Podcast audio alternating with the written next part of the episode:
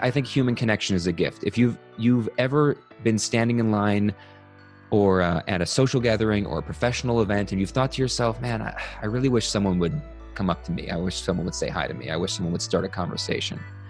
Well, there's a good chance most people that you notice in the world, that you bump into in the world, are thinking the same thing. I wish someone would say hello to me. I'd love to talk to them, but I don't know how to start a conversation. Well, you can be the one to do that. So excited for this Portfolio Career podcast episode with Brian Miller. This is the second part episode with Brian. It is a standalone episode focusing on Brian's new book, Three New People. Brian is a human connection specialist and a keynote speaker, coach, and podcaster. His TEDx talk has over 3 million views. It is called How to Magically Connect with Anyone. This episode with timestamp notes is available on my website at portfoliocareerpodcast.com. So here we go with Brian. Welcome to Portfolio Career Podcast. Your host David Binsky is here with Brian Miller. Hey, David. Thanks for having me back. yeah, uh, this is an exciting part two episode um, for those who already listened to the first one. The second one here, we're going to be focusing on Brian's new book, Three New People. So maybe Brian, maybe talk talk to us a little bit in terms of like why did you want to write this book? I wanted to write a book because a keynote doesn't afford you depth. When you get 45 minutes or an hour to kick off a conference, even if you get an hour and a half, I've done 90 minute keynotes, even in an hour and a half, you know, you get an audience who often have different backgrounds, they're different people from within an organization or they're students. I do leadership conferences and uh, every one of them is a different major, you know, in a keynote, you have to hit top level concepts and just let people adapt it to their own circumstances because you can't possibly get everybody from all their different backgrounds to implement this stuff because it would have to be individually or in small groups. So the book gives me an opportunity to take the core concepts, the top level stuff, flesh out the background, the history, the stuff that is worth knowing about, but doesn't make for as exciting a speech, right? Like the written word is very different from from spoken word. And then it allows me to dive into the real tactics and the strategies and the techniques, the stuff that I do really in workshops and coaching. Uh, so, you know, it, it's a chance to explore human connection. This book is part self help, it's part personal success, and it's part actionable how to. The folks who who get the most out of this book i think i think the first two thirds of it the, the book is in three major sections right? And i think the first two thirds of it which kind of the first third is like background like state of the world as i see it how we got here the middle of the book is my version my vision for a better future a better way forward. The first two thirds are fun and there's lots of crazy stories and it's i think there's a lot of humor in there but the final third is like now that you've heard all this stuff here's how to actually implement it today into any situation you can think of. Networking events right? Social opportunities as a student as an educator as a professional all these different things.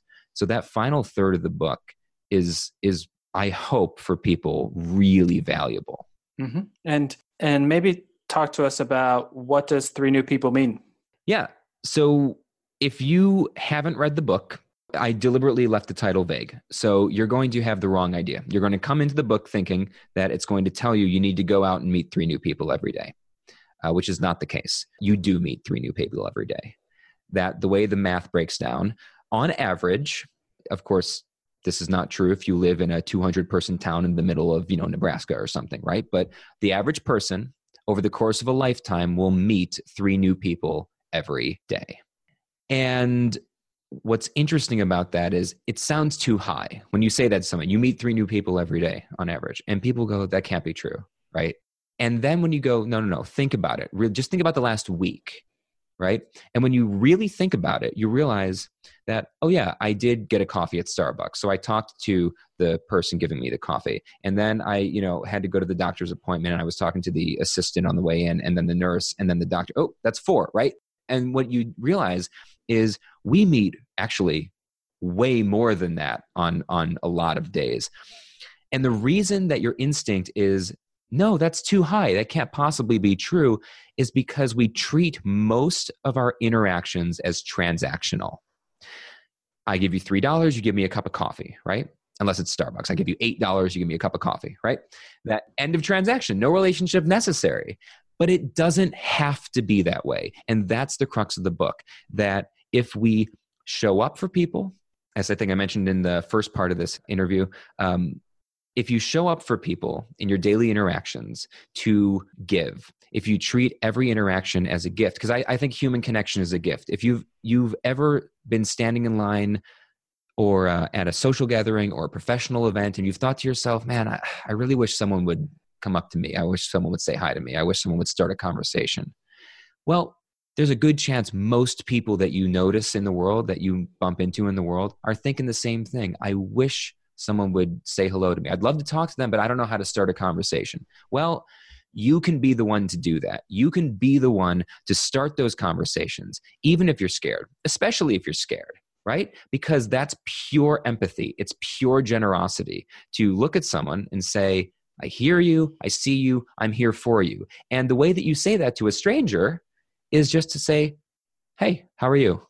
You know, it's amazing how how people light up, strangers light up when you just say hello and have a 10 second conversation. It can completely change someone's day.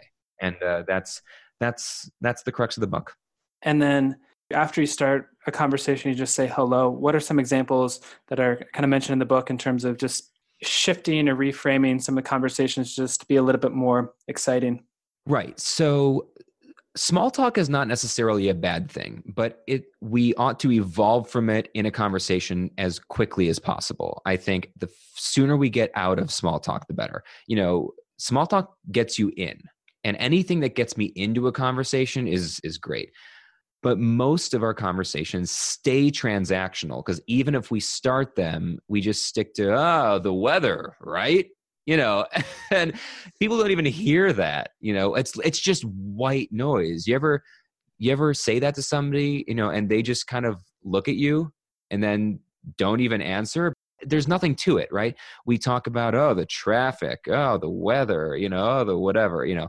There's so many more interesting things you can do. First you can comment on your shared environment. That's one of the easiest ways to get into a more interesting conversation. You're waiting in line at Starbucks and uh, you see a newfangled coffee concoction that you've never seen before, and you're just having no conversation that you've been having yet. The person standing in front of you, you just lean in, you just go, Hey, have you tried that new Frappamocha? Right?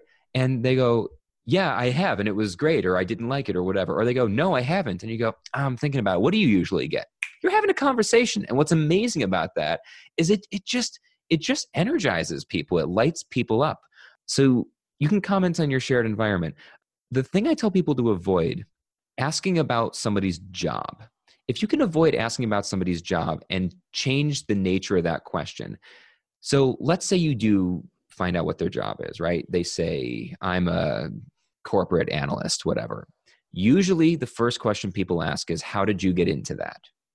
And it may be interesting to hear the answer, but it's not interesting to give the answer. And this is perspective taking, because almost all of us have told that story to friends, to family, to Aunt Gerda at Thanksgiving, we see once a year. Oh, how'd you get into that? Well, you know, I this and that. You know, we just kind of walk through that answer. But I find out you're a corporate analyst and I say, what do you enjoy about that? What do you love about that?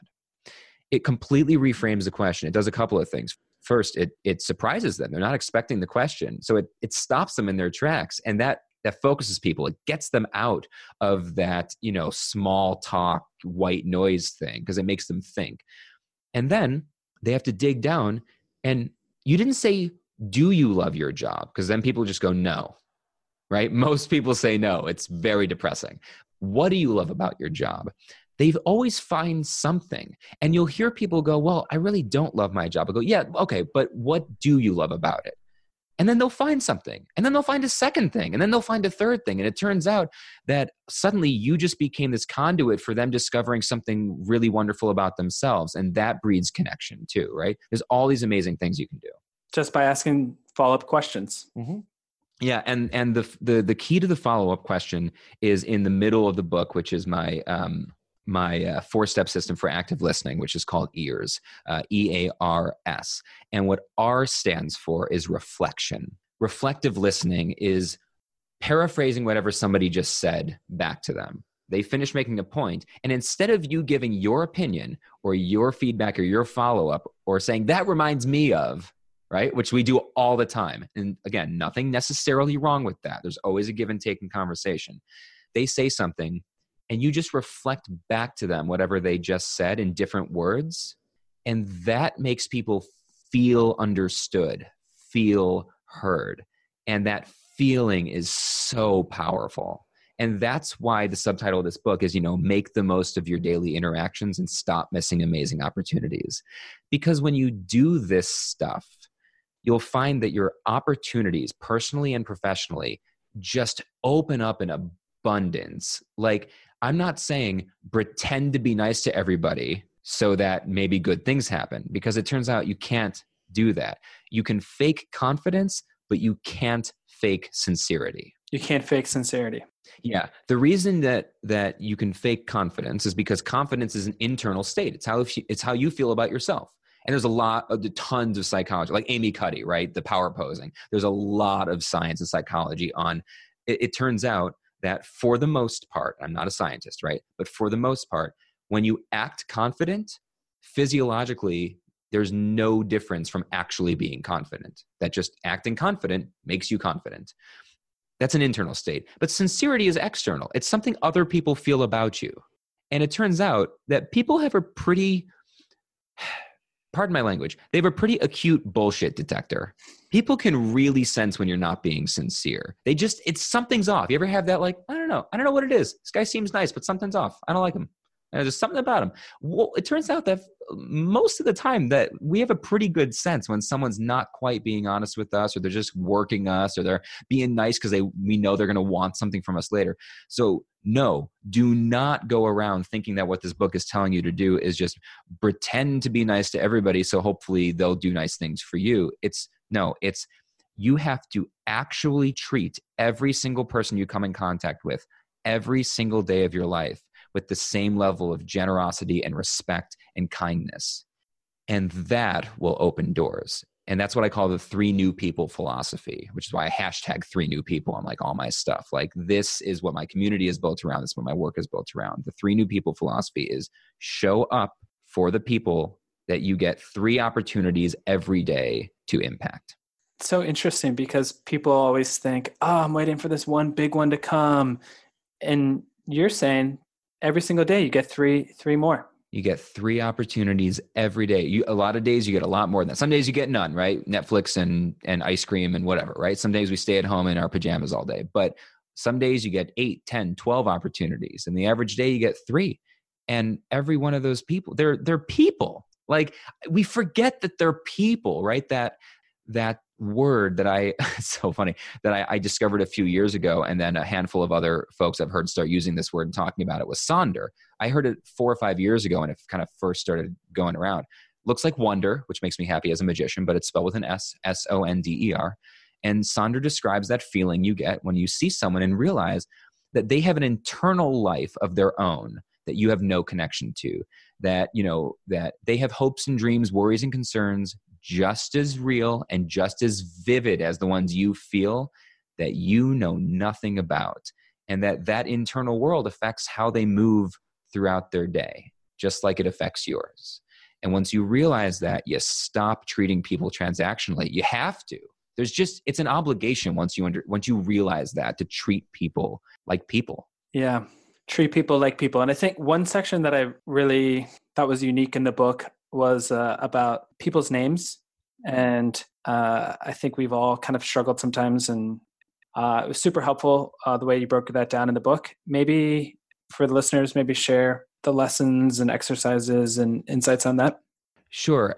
I'm thrilled that you asked about that. I love that chapter. Uh, I was really proud of that chapter because it wasn't something I had heard enough about, and it's something that I've always cared about. Names are a gift and what I mean by that is when someone gives you their name, they're giving you a gift. And names are the most personal thing we have, even though they're arbitrary, right? They're total, they're just a node, they're a pointer, right? They're arbitrary, but not to us because that's the one thing we hear over and over, right? The cocktail effect, right? Even in a really loud cocktail room, a deafeningly loud cocktail room, across the room, if somebody practically whispers your name, you hear it. It's amazing that we can do that. So we only give our name out to someone that we actually want to have further communication with or further relationship with. Like, you ever have you ever had somebody ask for your name in a situation where you know, like it's the I don't know the the, the cashiers you're trying to get out of a store. Like you're finished paying, they say, "What's your name?" You're, Why? Right? Why are you asking me? Right? Well, because they want to put your info down and send you emails. Right? So we guard our names. When you realize it's a gift, you'll take better care of the names that people give you. And the first tip and the most important way to remember people's names is to actually listen when they tell you it. Most of the time, when people give you their name, we don't hear it because we are thinking about how we're going to say ours, right? Say, what's your name? And then as soon as you ask, you're like, all right, and after they tell me, I got to, am I going to say Brian? Is it going to be Brian Miller, Mr. Brian, Mr. Miller? Should I put up my hand? Should I give my business card? Like, we're just, we're not listening. And then they say their name and you go, oh crap, right? And we're usually embarrassed to ask again and then we just don't know it. And being able to call somebody by their name, especially when it's been a while since you've seen them, uh, I was just at a conference. I, I was well, I was giving a workshop last week up in Vancouver, and I had given the keynote for the same organization four or five months earlier, back last year, and they brought me back to do the full day workshop to dive deeper into the stuff from the keynote. And a few of the folks came up and uh, you know, and they said, uh, said, "Oh, hey Brian, I was so excited to hear you were coming back." And it was like, you know, "Hey Jason, good to see you again." man, it's been five months, you know, and they know that I've done 60 events and met thousands of people. You remember their name. Oh, that's a bond for life. It's amazing what that does. But if you forget somebody's name, and this is something I don't think I said in the book, so I'll say it here. If you forget somebody's name, don't pretend that you know it. Don't act like you know it. Don't use nicknames. Hey, chief, you know, not just, just say, hey, great to see you again. I'm sorry. What was, you know, I, I can you remind me of your name? You just say, can you remind me of your name? And they go, oh, yeah, it's Jason. There's no problem. People are super forgiving because they do it all the time, right? So, one way is really actually listen when people tell you their name. The second way, this is an entertainer's trick, and it works really well in personal situations, but it'll feel weird when you first do it which is to repeat their name three times in the span of one sentence after you get it. And if you haven't tried this, it feels super awkward. Natural to me because you do it as an entertainer. And I say, Oh, what's your name? And you say, David. And go, David, nice to meet you, David. David, what do you do? It's not as awkward. It doesn't sound awkward when you do it, but it sounds awkward to do it. It's like to you, it'll sound awkward when you try to hit somebody's name three times in the span of eight seconds. But it's like, David, nice to meet you, David. Pause David, what do you do? Or what do you love about your job? Or how often do you come? Whatever the question is, right? When you say it out loud three times in eight seconds, it just lodges in your brain. And then there's there's a whole bunch of other tricks in the in, in the book that I think are useful, but the, those are a few. Yeah, yeah, yeah. I like the the other ones. I think was uh, tell people to spell it aloud. That one actually came. I learned that by accident. I used I in my show as a magician because I was a comedy magician. There, I uh, I had a ton of jokes built around names, but not making fun of people's names. Uh, they were kind of weird jokes built out of my career in philosophy, kind of metaphysics, strange stuff. So I would get like uh, Carolyn. Now there's a couple ways that can be spelled. So somebody says their name's Carolyn. I go, oh, Carolyn with a C or a K. And they would go with a K. And I go, oh, that's how I spell Brian with a K. And it's this moment of, wait, what? And it, it, it was a it was a big laugh moment. It's kind of absurd comedy from like Steve Martin. Over the years, I developed all these jokes that kept tagging on, you know, with a K. Oh yeah, Brian with a K. And the well, actually, mine's tough for people. It's got a silent seven in it, you know. And then people be like, "What?" And I'm like, "I know." People always call me Jeff. I'm like, "No, it's Brian." And people like, "Why does seven sound like Jeff?" It doesn't. I don't know. You know, this stuff just went on. But it was from doing all these callbacks and asking people to spell their name that I realized from the beginning of the show to an hour and a half later, I was remembering people's names better than ever before. That I could call back near the end of an hour and a half show to my first volunteer from five minutes in, and I still remembered their name. And I never used to be able to do that. And I realized it was because I was doing all these jokes by asking people to spell their name. I was, and then they would say it's with a K, and then I would make the joke about my name with a K, and it would just lodge it into my brain. So if someone has a name that could possibly be spelled two different ways, right? Don't do it with Dan, right? How how do you spell that? Like then you're just a jerk, right? But but if it's a name that could possibly be spelled two different ways, or if you are maybe if it's a loud environment, you can almost get away with it. If it's loud, you can say, "Sorry, it's loud. I'm having trouble hearing you. Can you spell it for me?" It's a great, and then you can repeat it back. Almost, it's a great way to lodge it in. Yeah, I love that idea. And then maybe maybe Brian, share a little bit in terms of how human connection has been so important for your journey and maybe some moments as to you know how it's not necessarily who you know but who you meet i think is, is was a core principle that i took away from the book. Um, so maybe talk about some of these moments where you met certain people and you formed that connection that then turned into a meaningful relationship. And then i think some of some of these relationships are mentioned in the book but i'd love to hear a little bit more about that Sure. Uh, the book opens with one of the more epic stories I have. It all happened in one story, which is why I opened the book with it. It's the same story I tell to close all of my keynotes. Uh, it's how I leave people after a speech, but it's how I opened the book to set up the tone of the book. Uh, spoken word and written word are two different things, you know, um, which is the story of this lady I met on a plane. Um, you can go on my website and Google and like find me telling this story, and you can also read it in the book. Um, but the crux of it is that I was on a plane at probably six, seven years ago now, but I was on a plane at four o'clock in the morning, you know, one of those super early flights. I, I, used to tour just constantly as a magician, and I always had to take that first flight of the day because you had to make the layover in time to still drive to the show and do the load. And it was crazy days and I was exhausted and I had on, you know, like jeans and a hoodie and I had on my fedora because I used, always used to wear a fedora as a magician. And I got on the plane. Pilot said it was going to be a delay. And so I was just having this miserable morning. I wasn't feeling well. I was exhausted. And I sat down. It was at the it was at the back of the plane. Have you ever sat in the last seat on a plane? Yeah. Before? Yeah, literally the bathroom is like an inch away from your face and it's it's you cannot believe you're in that situation for a couple of hours so I was not feeling well, and I sat down, and basically I was just about to put on my headphones, which I never do, and I tell students this all the time, high school, college. I love music. I went to school for music, but as soon as you put your headphones on, you tell the whole world I'm not interested. Right? You put a wall up. Nobody is going to try to connect with you or try to talk to you. And if they do have to try to talk to you, they're going to be annoyed about it right? The person who keeps their headphones on while they're ordering coffee drives me crazy. That's a person, right? Take your headphones off and have a conversation. Give them 10 seconds that they deserve. Um, so I was about to put on my headphones, and right before I did, I heard, I like your hat. And I turned, and it was just this lady sitting next to me. She was like this elegantly dressed businesswoman, black pantsuit, pixie haircut. She was like perfectly put together, right? Drinking coffee, reading the paper. And she said, I like your hat. And, and I, I turned and, and she was like, I'm sorry, I noticed back in the terminal. I thought it'd be weird to say that to a stranger, but since we're sitting next to each other, just wanted to let you know that I like your hat. And she introduced herself. She said, Hi, I'm Zoe. And, uh, we, you know, we just talked, we got along really well. And over the course of conversation, she found out that I was a magician. And I found out that she is a, a professor at Yale whose expertise is influence and persuasion. She teaches influence and persuasion techniques at Yale's School of Management. Her background, she managed a section of Mattel's global marketing for years, like crazy. This woman is, I don't know what she was doing on that plane, but she she's she's like famous in her circles. I couldn't believe she was talking to me. And I said I was a magician and she got so excited. I couldn't believe she. I thought she was faking being excited about that. Like most people, when they find out you're a magician, are not excited. They're just like, "Oh, magician, that's weird," you know.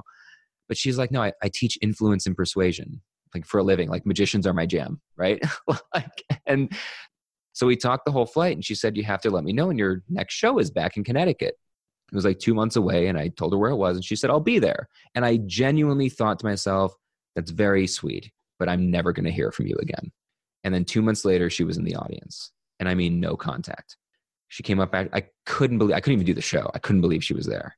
She came up after the show. She said, That was so much fun. I have to bring you into my class at Yale as a guest speaker. And I was just like, okay. You know what I mean? Again, like very nice, but I'm never going to hear from you again. And uh, two months later, I was the first time I was a guest speaker at Yale, and I now have a, a I have a longstanding relationship with the university and like a handful of different departments and different faculty. Uh, I just a couple weeks ago, I gave a keynote for the Yale uh, Yale New Haven Hospital's uh, cancer department, the oncology department. I gave their keynote. In a couple weeks, I'm doing the undergrad Yale putting on the big graduation party for the parents and students. I'm doing their grad party. Like I have this long-standing relationship with Yale you know, which totally we were talking in the first part of this conversation about like credentials and expertise. Um, and then where that story goes is it that, that could have been it. I mean, it could have ended there. Wow, Yale, amazing. But then a few years later, I got invited to give that tiny little TEDx talk at a high school, and I gave it. Well, I, I didn't know how to give it. I didn't know what I was doing. So I called up Zoe and said, Can you help me write this? She said, Of course. And she helped me. TEDx talk went viral, 3 million views, started getting calls all over the world. And I got invited to come overseas by the US government to do magic on military bases for the troops and their families, which ended up comprising like the next year of my life. I went to bases in Europe and in the Middle East and Africa and Asia. It was unbelievable. But on the first of those tours, um, on one of my days off in Italy, I was in uh, Naples, and my host said, Would you like to go visit Pompeii on your day off? And Pompeii is the ancient city covered in ash by Mount Vesuvius, which is like 20 minutes from where we were staying. It's like, cool. I was walking around this ancient city for a couple of hours. And after a couple of hours, I like ducked down an alleyway and I didn't know where it was going to empty out. And it ended up emptying out into like this massive outdoor amphitheater. And I looked down and I was standing on a stage and I realized it was the same stage that like thousands of years ago my ancestors in entertainment they stood there magicians court jesters jugglers comedians actors and they entertained their audiences in this exact spot thousands of years ago and it just took my breath away. It, it, it I, I, almost started crying. Like it, it just it was such a surreal moment. And later i realized it was a moment that only existed because five years earlier one stranger said to me i like your hat. And that's what this book is about.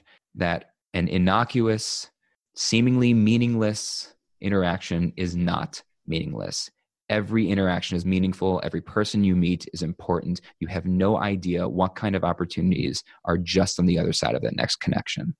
Wow. oh, that is crazy. Mount Vesuvius, thinking back, oh, I can only imagine how that felt, Brian. I have a photo of that moment too. Put it in the show notes. yeah. Uh, all right. Any any other main takeaways in, in the book that you'd like to, to share here? Yeah. Let, let me let me leave you with this. You hit on it. I think I think you hit on it in the first part of this conversation. So just in case someone's only listening to part two, I'll end with this. The one I don't want to call it a criticism, but maybe the one objection that gets raised to my work after a presentation or my book or whatever, uh, or my TEDx talk is, yeah, but hey, listen, it was great. I loved it. I think it's awesome. But I tried to connect, I tried to do it. I tried to connect with someone and they weren't interested. They didn't want to connect with me. So, like, you know, what's up with that? That's like the number one objection I get. And, and I find myself having to check the instinct to very sarcastically say, the TEDx talk was called how to magically connect with anyone, not how to magically connect with everyone. You can't connect with everyone, but you can connect with anyone.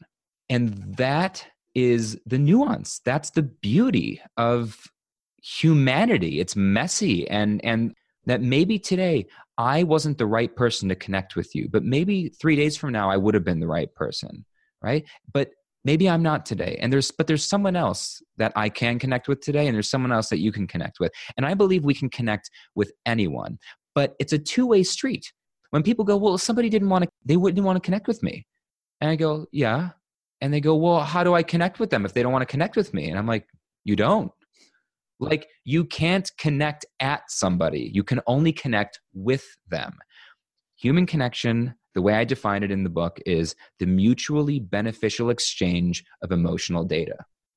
It's not just transactional. Transactional isn't emotional data, right? That's just data.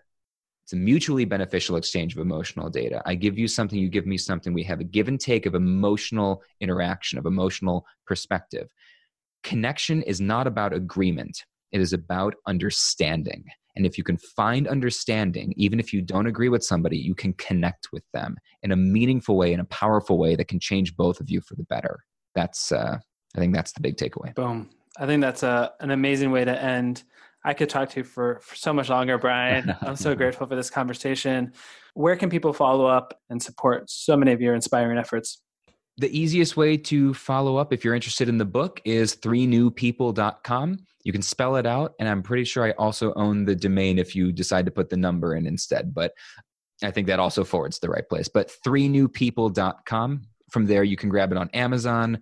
You can pick up a signed copy from me directly with a bunch of bonuses like wristbands. They say three new people on one side. So that's where that tells everybody else what it is. But the other side, and this is why people clean me out, they say, I like your hat. So the side that you wear on the inside to you is a reminder to yourself every time you look at it about the power of daily interactions. Love it. And uh, yeah, you can grab that from three newpeople.com. And once you're there, you're on my website. You can find my blog and podcast and all the other cool stuff. Yeah, so many cool stuff. Thank you so much, Brian. Really appreciate it. Thank you, David. Thanks again for tuning in to another exciting episode of Portfolio Career Podcast. As a reminder, this episode with timestamp notes to follow along is also available on my website, portfoliocareerpodcast.com. There, you can also record and ask a question related to all things related portfolio career to potentially be included in a future episode. Really excited for you to use these insights to build and grow your portfolio career. And as always, let me know what you think.